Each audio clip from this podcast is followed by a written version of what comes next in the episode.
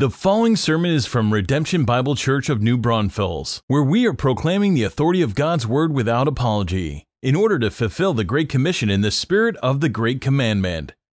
To Psalm 70. Psalm 70, right there in the center of your uh, uh, Bible. You can just flip it open, crack it open there, and Psalm 70 is right about smack in the middle of this book. And Psalm 70 is an anthem.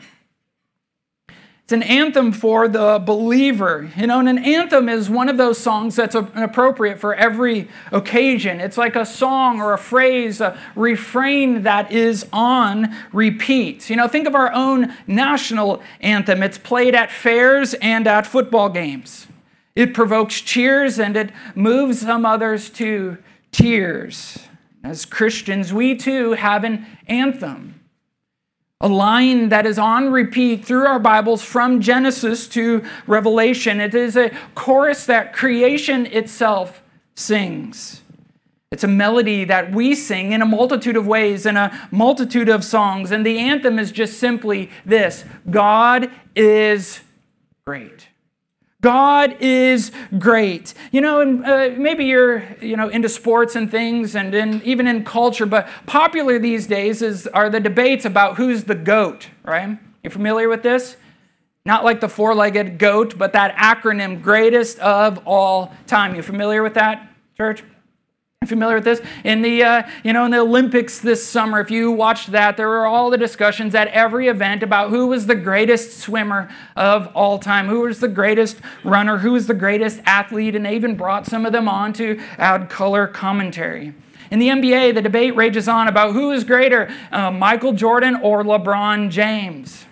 Let me just put it out there michael jordan hands down. In the nfl there's like, is, is Tom Brady the GOAT or some other quarterback out there? Even in Hollywood, there's the debates about who's the greatest actor or actress of all time. In food, as we think about where's the greatest burger in town, the greatest breakfast, taco, and you name it, you fill in the blank. But each of these debates is the debate of the lesser things because ruling and reigning over all is our God. He is the very definition of great. God is the very definition of great. His greatness is incomparable and unsurmountable. And this theme, then, this anthem, is at the heart of Psalm 70 this morning. It is God's greatness. And so, if you're taking notes here, here's really the anthem of our life God's greatness is our life's anthem. Ruling and reigning over all is the greatness of God. And this phrase, as we might say it, God is great, is our theme this year. And so, as I've done each uh, year on each of our anniversary, which today is our four year anniversary, is to kick off the new ministry year with a biblical theme to guide our ministry. From the preaching of the pulpit to our small groups to hopefully provoking your individual personal study is a biblical theme in this year. In my time alone with the Lord uh, in the months leading up to this, this anthem uh, just was jumping off the pages of my scriptures that God is great. And it kept shining like a bright lighthouse, guiding my ship in through the fog. Have you found Psalm 70 yet? I pray that you have. I want to read it, but before I do, Gemma, can you hand me my water? I have the TV timeout, y'all. Thanks, you sweet girl.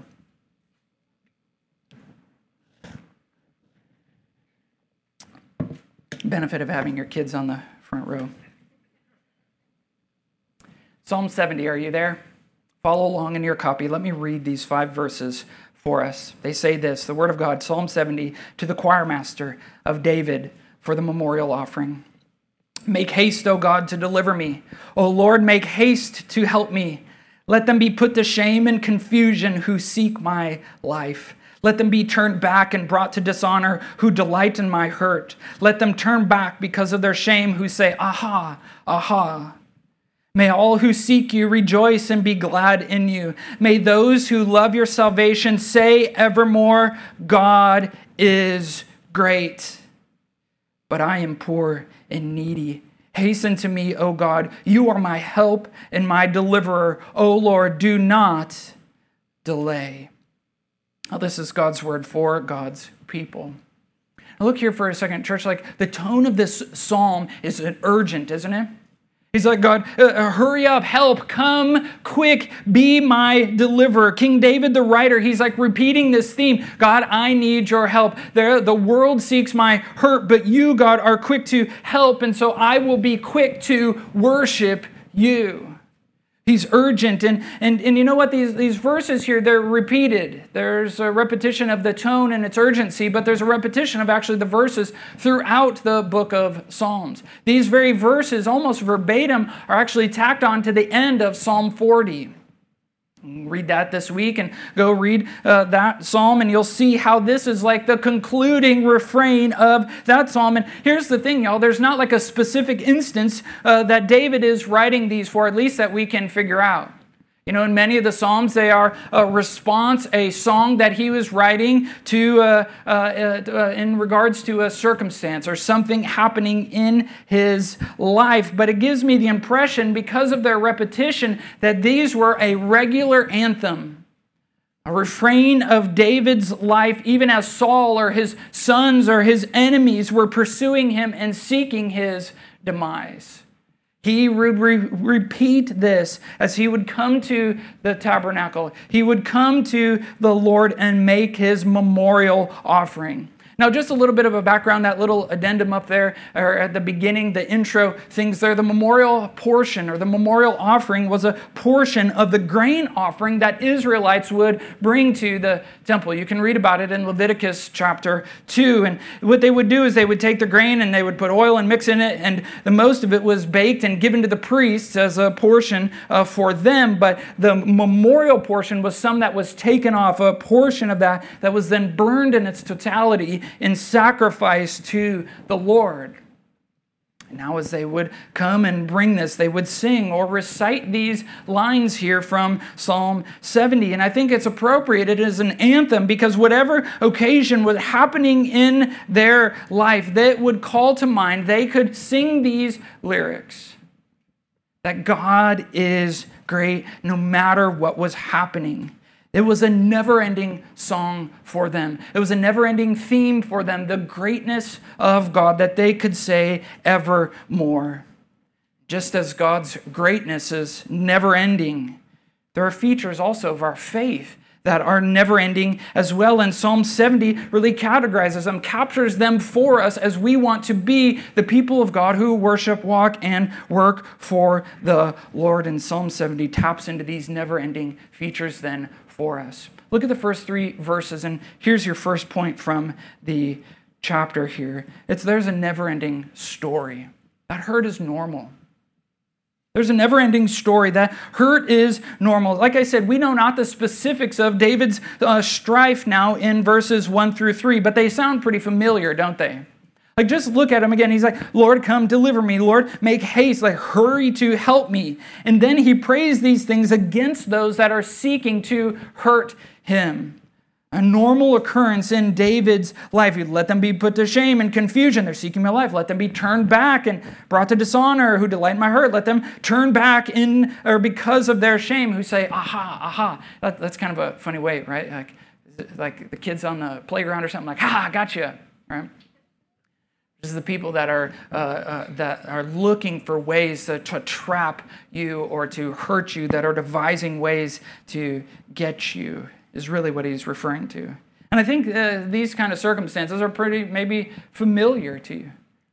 Maybe you've found yourself sitting at your desk, head in hands, praying because of a circumstance with a coworker. You've found yourself lying awake at night, replaying the events of the day, looking up at the ceiling as the minutes tick by, recalling what has happened, praying, asking God to come through and to help you. David is pleading with the Lord to thwart those who seek his hurt. He's like, whether you have to do this internally or externally, right, Lord, or, or, all the above, let them feel their shame, let their plans get bungled up and confused, or just like turn them back, prevent them from hurting me. It doesn't matter how, just please, Lord, help.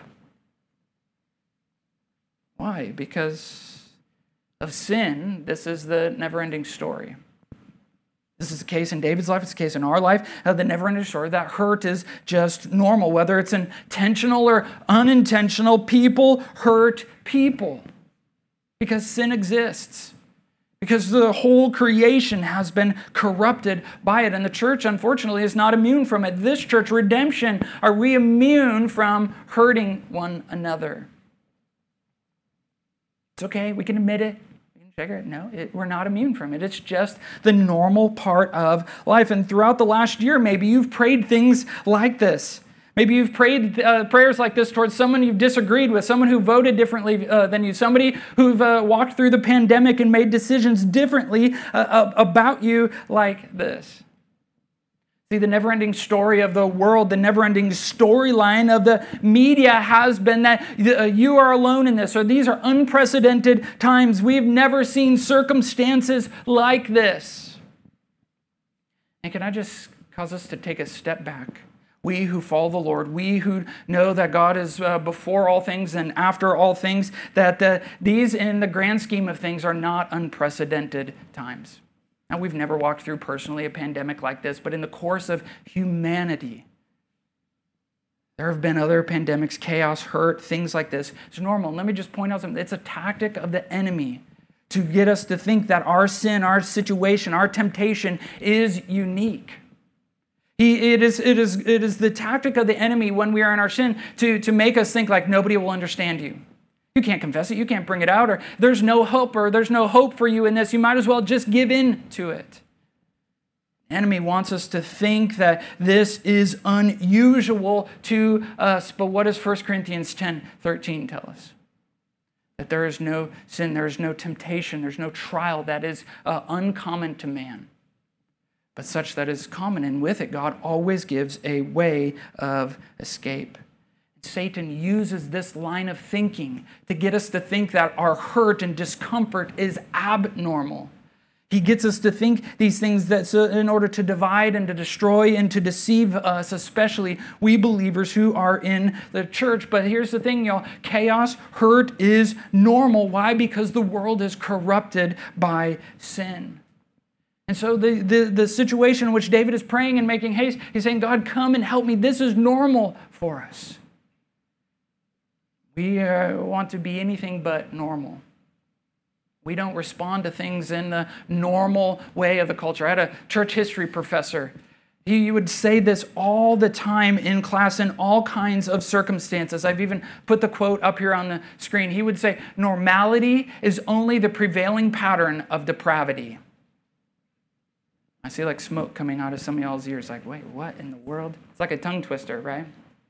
Normality is only the prevailing pattern of depravity. Write that down. Here's what he would, he would use this in context for us as he was uh, teaching us about uh, church history and, and uh, you know, what, the, what the, the God had been doing through each of the ages. And he would say, you know what? We don't want to be normal. If anything, as believers, we are always abnormal. It is not our, uh, our hope to just fit in. Why? Because what is normal is just the, what is the culturally accepted patterns of sin in the world. We rather are extraordinary. We are abnormal. We live outside of these things. We are not called to be normal or to resort to what is normal in uh, responding to the hurt that is normal. See, the difference for the believer is that we can turn to the Lord for help. We turn to the Lord to help. So even though this is the never-ending story that hurt is normal, you're like, man, Blair, this is like a celebration today, right? It's our four-year anniversary. We're starting off on a kind of a low note, right? This is what we signed up for. This is what we come to church to hear. And yet, I think as we understand this, and then we understand the difference that we have and where David goes in verse 1 Make haste, O Lord, to deliver me. O Lord, make haste to help me. And then he ends this way in verse 5 as well Hasten to me, O God, you are my help and my deliverer. O Lord, take your time. How many of us have ever prayed a prayer like that? Hey, Lord, when you get around to it, I could really use some help. No, we pray with urgency because hurt is normal and we recognize the one who can change it all he's, he's given us himself and here's the thing else that's a different make, difference maker for us as a believer he's given us uh, uh, the help through our uncommon community through the body of believers, the, the people of God that He is gathering here. And He's given us as an uncommon community the truth the truth of Christ, the truth of the way the world is, the truth of who we are, and the tools in which to, uh, to live these things out, the tools in which to repair what has been broken, the tools in which we can uh, find reconciliation in, mit- in the midst of the hurt. They're called the one another's. These are the tools that God has given us to work through and to repair relationships when we are hurt. Those one another's, are you familiar with that? Those 40 plus or so that are in the New Testament. We're to confess our sin to one another. We're to forgive one another. We're to bear with one another. We're to stir one another up to love and good deeds. We're to exhort one another. Uh, and we're told to love one another like 10 times throughout the New Testament. And so, what are we to do in the midst of all this? In the midst of this story where the refrain is that hurt is normal. Well, we just embrace it without giving up, without giving in, without losing heart. And as your pastor, uh, Redemption, I am so proud of you of this last year. As we look back on what God has done among us, and as chaos and hurt has ruled the day and destroyed so many relationships, marriages, even churches, you have been among those who have not given up. You have not lose, lost, rather, heart. You have kept your eyes fixed on Christ, eyes on the mission, even in the midst of the normality of the hurt. And while we say that this is the never ending story, that hurt is normal, we know it's not the end of the story, right? While this is the never ending story, it is not the end of the story. Why? Because we have a never ending pursuit. We have a never ending pursuit. We are to go vertical. While hurt is happening all around us, this is where uh, verse 4 takes us. In the second point, we go vertical. While the world seeks our harm, they're quick to harm. We are quick to seek God. And this is something we remind ourselves at every gathering, right? John usually says it every Sunday. Hey, I'm John, and here's something we need to tell you. We are a vertical church. Why do we say that every time? Why? It's because ultimately we are here to seek God first and foremost. That's what we mean. We're here to seek the Lord. We go vertical. We love the Lord. We're here for the Lord, and that's what uh, motivates us to be in this building. So I love this response, this anthem here. As David embraces the hurt that is normal, he says, But may all who seek you rejoice and be glad in you. You know, from the very moment that this work started here, to plant redemption in, uh, in this city in 2017, uh, the, the, uh, the prayer has come from uh, Psalm 105, verse 4, which just very simply says, Seek the Lord in his strength, seek his presence continually. And that's what we've been about seeking the Lord, seeking His face, seeking His strength. We haven't done this in our own strength. We haven't done it uh, on our own, but we have sought the Lord's presence continually. Uh, to the best that we can with the help of the Lord. See, it's easy to get swept up into the waves of all that's happening around us and be capsized, isn't it? Like if, if we if all we're uh, filling our minds with, if all we are seeking is the news of the day, the ever-changing uh, world that we live in, where hurt is normal, it is so easy to get capsized. But this is not who we are, are we? We go vertical. This is our pursuit. We fix our eyes on Christ. We set our minds on the things that are above. We look to the Lord as our helper and provider. But doesn't mean that we just ignore the things that are happening around us means that we are engaged in the midst of them, looking to the Lord as our helper, as our provider, not just looking to the Lord here, not, we're not just seeking Him so we can get these things, get, get our prayers answered, but we are seeking Him and His presence. See, this is people asked in the early days and even now, and Ben has adopted these things as, uh, uh, as he plants the church. But when people would ask, hey, how can I pray for you? My uh, answer so I was like, you can pray these five P's. Do you remember what they are? Know? Presence, people, place, provision, partnerships. That's right. Yeah, all those five. We would just ask this, and but the, but the top of the list was God's presence. As you pray for us, pray that God would meet with us. It was a prayer similar to what we saw in Exodus 33, as Moses is is uh, being led by the Lord, and Moses like, "Hey God, if you're not going, I don't want to go." If you're not there, I'm not going there because I want to be where you are moving and, uh, and transforming lives. I want to be where your presence is, where your glory has been made, made known. And we could give testimony to each of these five ways in which God has uh, uh, come through. See, uh, we've gathered 208 uh, Sundays since we first began. Four years, 208 Sundays. And guess who's the only person to have perfect attendance at every Lord's Day gathering? The Lord. He has met with us uh, uh, uh, uh each of those things 114 Sundays at Freiheit Elementary, and now 94 here at uh, this building. God has showed up. And just imagine the countless small groups that we've had. I mean, I guess we could probably go through and take uh, a number on that, but the times that we've met in, in ones and twos and threes together, God's presence has gone before us and He's met with us.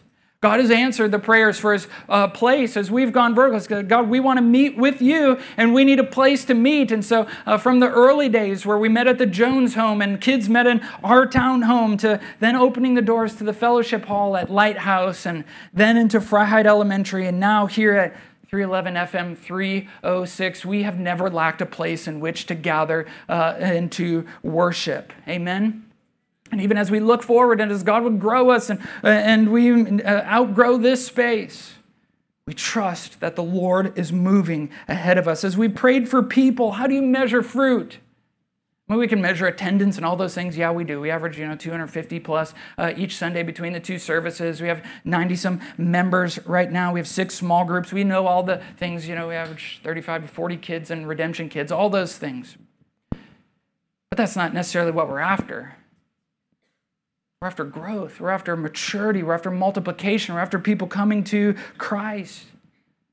How many of you here in your time at redemption, whether this is your first Sunday, you know, been here four Sundays, four months, four years, has God grown you and matured you in your steadfastness and your love for the Lord and your adoration of Christ? Has He grown you in that? Pray that He has.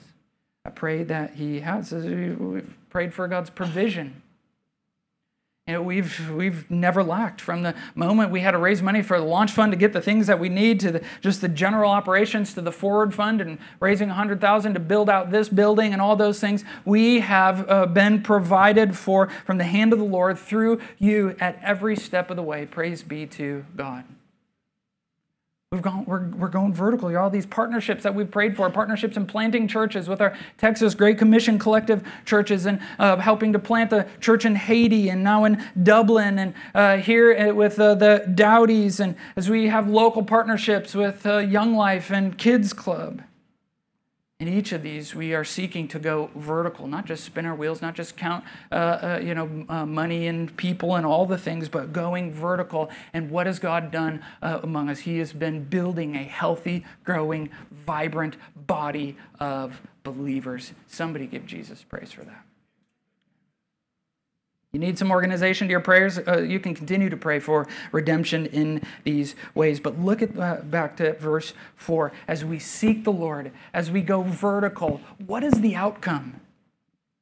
May all who seek you what?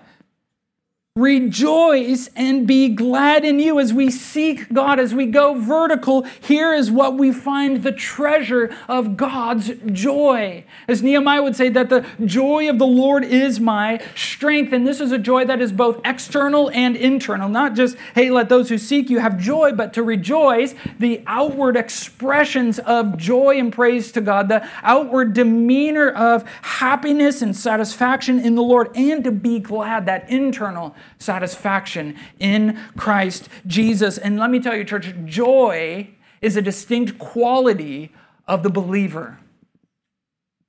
Why? Because it is a fruit of the Spirit. There's joy in no uh, other place that you can find. Seek the Lord. You want joy in your life, you must seek the Lord.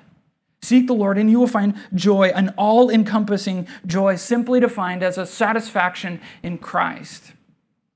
Or more, more robustly defined, if you remember from the book of Philippians in our study here, joy means choosing to be impacted by the character of God and not our circumstances.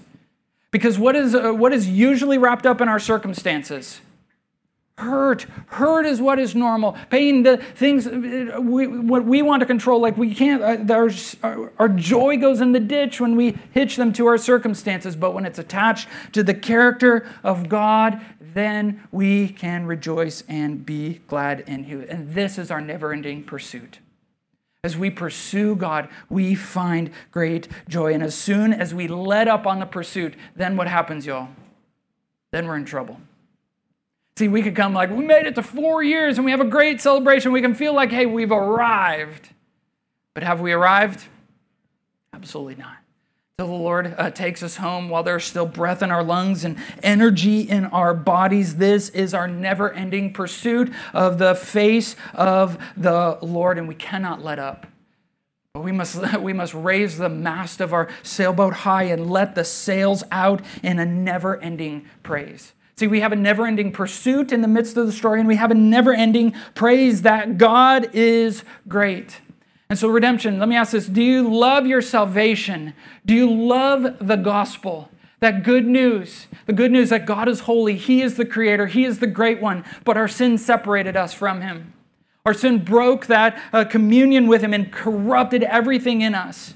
And so, God sent His Son Christ who left the throne of heaven, came and walked on this earth and lived the life that we could not live, but were supposed to live, and died the death that we were supposed to die so that we could be saved. As we confess our sin, repenting of them, turning from them, and uh, placing our faith in Christ, we receive newness of life. This is the gospel of redemption. Let me ask again do you love your salvation? And look at your neighbor and say, God is great. Turn to the other side. We have to say this continually. Turn to the other neighbor and say, God is great.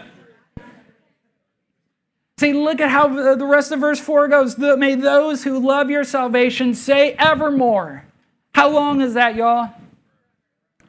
Forever. Name that movie. Good.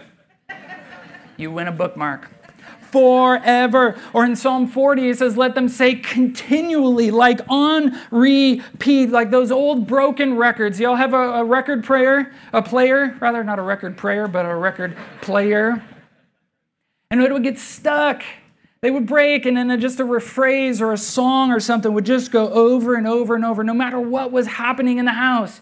Kids were fighting or things were happening, dinner was on the stove, things were going great, and if the record player stopped, it would just repeat it continually, evermore. And in our case, in our life, no matter what is happening, no matter where we find ourselves in our life or in this church, let God be magnified. And when we say God is great, we don't just mean it casually like, oh, that was a great play. Or yeah, I had a great night's sleep last night. By great, we mean incomparable. Incomparable is our God in all of his attributes. In all of his works, there is none like him. And so, God being incomparable, what we then our view and our thoughts of God as we are seeking him are ever expanding. And then our worship of him is ever expanding. And our uh, cognizance of our neediness is ever expanding. And see, church, this is the Bible's anthem. That God is great. He is incomparable. It is all across the pages of our scriptures. And it's going to actually guide uh, our study here for the rest of uh, 2021. Starting next week, we'll go to Genesis 1. And by the end of the last Sunday in December, we'll end on Revelation 22. And we're going to take the 12 uh, mountain peaks of the scriptures that teach on the greatness of God from creation to the end. His greatness over suffering, His greatness despite sin, His greatness through His promises, His greatness through Christ, His greatness through the uh, Holy Spirit, His greatness to atone for our sin, and several other themes in between. And so stay tuned for that. I'll send out the reading list because I know many of you uh, like to read ahead on these passages and things, but this will guide our Sundays so that the anthem of this church, the anthem of our life, so that it is ingrained in us is that God is great. See, while hurt and chaos are like on repeat on all of our screens, whether they're in your hand or before you hanging on your wall, we want God is great to be on repeat from this pulpit and from our lips as we sing and pray and do life together. This is our never ending praise that God is great. Let no one ever doubt that the people of redemption love their salvation and believe that God is great. Let no one ever doubt it. Let, no, let this be our reputation that we are a people enamored with God. Now, when as we gather on Sundays and as we gather with one another and as we uh, do life with one another, that we do so to meet with God and say uh, continually, to say evermore that God is great. We want us to be doing this on a regular basis. There's ways out in the welcome area for you to say, God is great because of this, or I've seen God be great in these ways. There's some uh, fantastic ways for you to share even your testimony this morning in that way. And we need this consistency, don't we? We need this reputation, or repetition, rather. We need this on repeat. Why? Because here's the last point, and where verse 5 takes us we have a never ending need. We have a never ending need for God's help.